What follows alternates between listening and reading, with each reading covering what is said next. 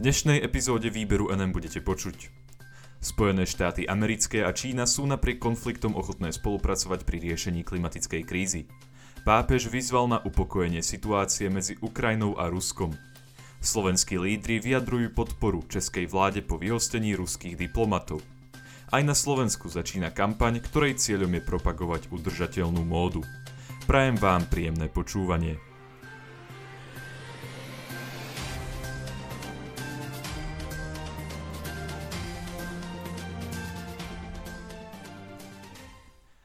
Spojené štáty americké a Čína sú napriek konfliktom ochotné spolupracovať pri riešení klimatickej krízy.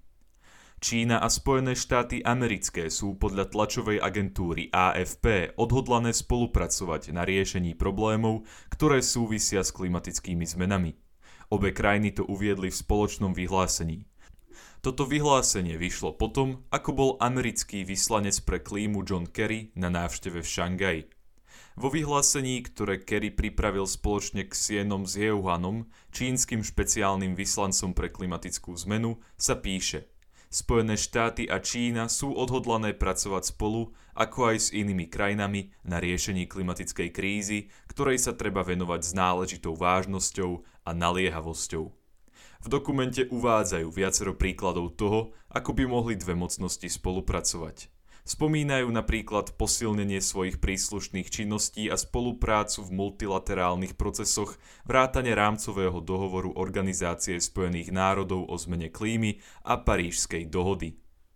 John Kerry, bývalý minister zahraničia Spojených štátov amerických, sa stal prvým úradníkom z vlády nového prezidenta Joea Bidena, ktorý úradne navštívil Čínu. AFP uvádza, že by mohlo ísť o skutok prinášajúci nádej, že sa dve krajiny budú schopné dohodnúť na spolupráci pri riešení globálnych problémov. O to vzácnejšie by to bolo kvôli tomu, že sa medzi Čínou a Spojenými štátmi americkými v súčasnosti nachádza vysoké politické napätie. Toto napätie je spôsobené najmä problémami týkajúcich sa dodržiavania ľudských práv, obchodu či správania sa Číny voči svojim teritóriám. To, že tieto dve krajiny prejavili ochotu spolupracovať pri riešení klimatickej krízy, je pozitívnym znamením najmä kvôli tomu, že Spojené štáty americké a Čína patria k najväčším svetovým producentom uhlíkových emisí, ktoré majú negatívny dopad na klímu. V apríli sa bude konať ešte medzinárodný summit týkajúci sa životného prostredia, na ktorý nový americký prezident pozval 40 svetových lídrov vrátane prezidenta Číny Xi Jinpinga. Čínsky prezident ale stále nepotvrdil, či sa samitu zúčastní alebo nie. Pápež vyzval na upokojenie situácie medzi Ukrajinou a Ruskom. Pápež František v polovici apríla vyjadril svoje znepokojenie nad atmosférou, ktorá v súčasnosti prevláda medzi Ruskom a Ukrajinou. Zároveň vyzval na kroky, ktoré by mohli pomôcť upokojiť tamojšiu situáciu. Informovala o tom agentúra AP. Pápež pred modlitbou Aniel pána povedal So znepokojením vnímam nárast vojenských aktivít. Silne dúfam, že sa podarí zabrániť ďalšiemu nárastu napätia a že naopak budú podniknuté kroky smerujúce k posilneniu vzájomnej dôvery, podpore tak potrebného zmierenia a mieru. Rímsky biskup vo svojom vyjadrení narážal na to, že sa pri hraniciach s Ukrajinou hromadia 10 tisíce ruských vojakov, čo v danom regióne vyvoláva napätie a obavy. V Donbase sa zároveň zvýšil počet prípadov, keď bolo porušené prímerie. Konflikt na Ukrajine začal v roku 2014, keď sa Rusko zmocnilo ukrajinského krymského poloostrova a časť oblasti Donbas ovládli proruskí separatisti. Súčasné zhromažďovanie ruských vojsk na hraniciach kritizovali už NATO, Európska únia a aj Spojené štáty americké. Pápež František poukázal na zlú humanitárnu situáciu obyvateľov daných oblastí a vyzval veriacich, aby sa za nich modlili. S obyvateľmi vojnou postihnutých regiónov vyjadril spoluúčasť. Na Vatikánskom námestí počas jeho prejavu stáli stovky ľudí v bezpečnej vzdialenosti od seba navzájom. Sledovali pápeža, ako sa im prihováral z okna apoštolského paláca, čo už nebolo zvykom, pretože sa počas pandémie veriacim zvykol prihovárať spoza pultu, ktorý sa nachádzal v interiéri paláca. Hlava katolíckej cirkvi neskrývala svoju radosť. Povedala, Vďaka Bohu, znovu sa môžeme schádzať na tomto námestí. Musím povedať, že mi toto námestie chýba. Slovenskí lídri vyjadrili podporu českej vláde po vyhostení ruských diplomatov. Česko podľa tlačovej agentúry Slovenskej republiky oznámilo vyhostenie 18 pracovníkov ruskej ambasády.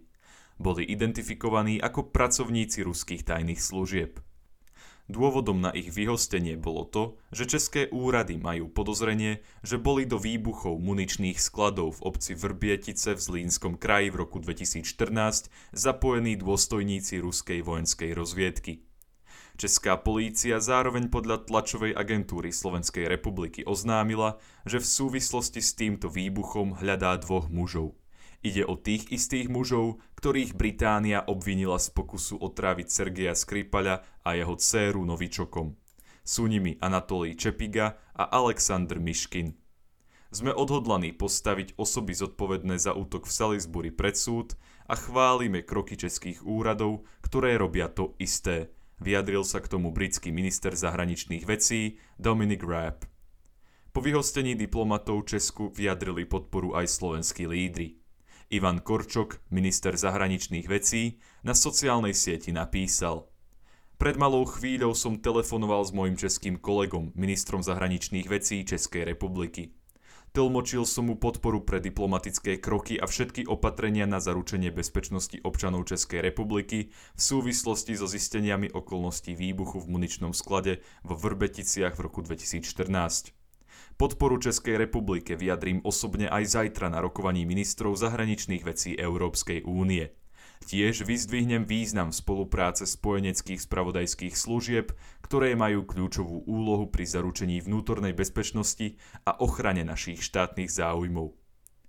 Podporu českej vláde vyjadrila aj prezidentka Slovenskej republiky Zuzana Čaputová. Podľa tlačovej agentúry Slovenskej republiky uviedla. Slovensko podrobne sleduje údajné podvratné činnosti vedené zahraničnými aktérmi, ktoré vyústili do straty životov a obrovských škôd vo Vrbeticiach. Premiér Slovenskej republiky Eduard Heger na sociálnej sieti Twitter uviedol. Na mojej nedávnej návšteve Prahy som dal jasne najavo, že Česká republika je naším najbližším spojencom v Európskej únii a NATO. Slovensko bude vždy stať po boku Českej republiky, kedykoľvek to bude potrebné. Aj na Slovensku začína kampaň, ktorej cieľom je propagovať udržateľnú módu. Globálna kampaň s názvom Fashion Revolution Week, teda Týždeň modnej revolúcie, sa zameriava na víziu, v ktorej je modný priemysel udržateľný. Kampaň trvá v priebehu apríla jeden týždeň. Svoju pobočku má aj na Slovensku. Tlačovú agentúru Slovenskej republiky o cieľoch Fashion Revolution Slovakia, módnej revolúcie Slovensko, informovala Barbara Jagušák. Povedala, cieľom iniciatívy je poukázať na ľudské životy a zdravie planéty, ktoré by mali byť uprednostnené pred ekonomickým rastom a ziskom. Aktuálny ročník tejto iniciatívy sa snaží veľké módne značky presvedčiť, aby uznali prepojenie ľudských práv a životného prostredia. Jagušák povedala – Ústrednou myšlienkou kampane je motivovať ľudí k radikálnej zmene vo vnímaní oblečenia ako lacného spotrebného tovaru. Na základe tohto poznania dokážu spotrebitelia oceniť prácu ľudí v dodávateľskom reťazci, prírodné zdroje a krehkosť medziľudských vzťahov. Do roku 2030 sa podľa iniciatívy zvýši výroba oblečenia o 81%, čo vyvolá veľký tlak na prírodné zdroje materiálov. Odlesňovanie môže viesť k strate biodiverzity. Jagušák upozorňuje. Výraznou deforestáciou pralestov zvyšujeme predpoklad prenosu chorôb z divej zvery na človeka, čo môže viesť k vzniku ďalších pandémií. Ľudí preto v tomto ročníku kampane vyzývajú, aby si oblečenie aj opravovali, nie len kupovali nové. Tento ročník tak na Slovensku nesie označenie I fix my clothes, teda opravil som si oblečenie. Organizátori dodávajú. Vďaka upcyklácii a oprave oblečenia môže každý z nás eliminovať textilný odpad, čím zníži záťaž na životné prostredie. V priebehu týždňa budú mať možnosť Slováci sledovať na internete rôzne prednášky, workshopy či krátke filmy. Ďakujem vám za to, že ste si vypočuli tohto týždňové vydanie výberu NM a dúfam, že sa budeme počuť aj budúci týždeň. Do počutia.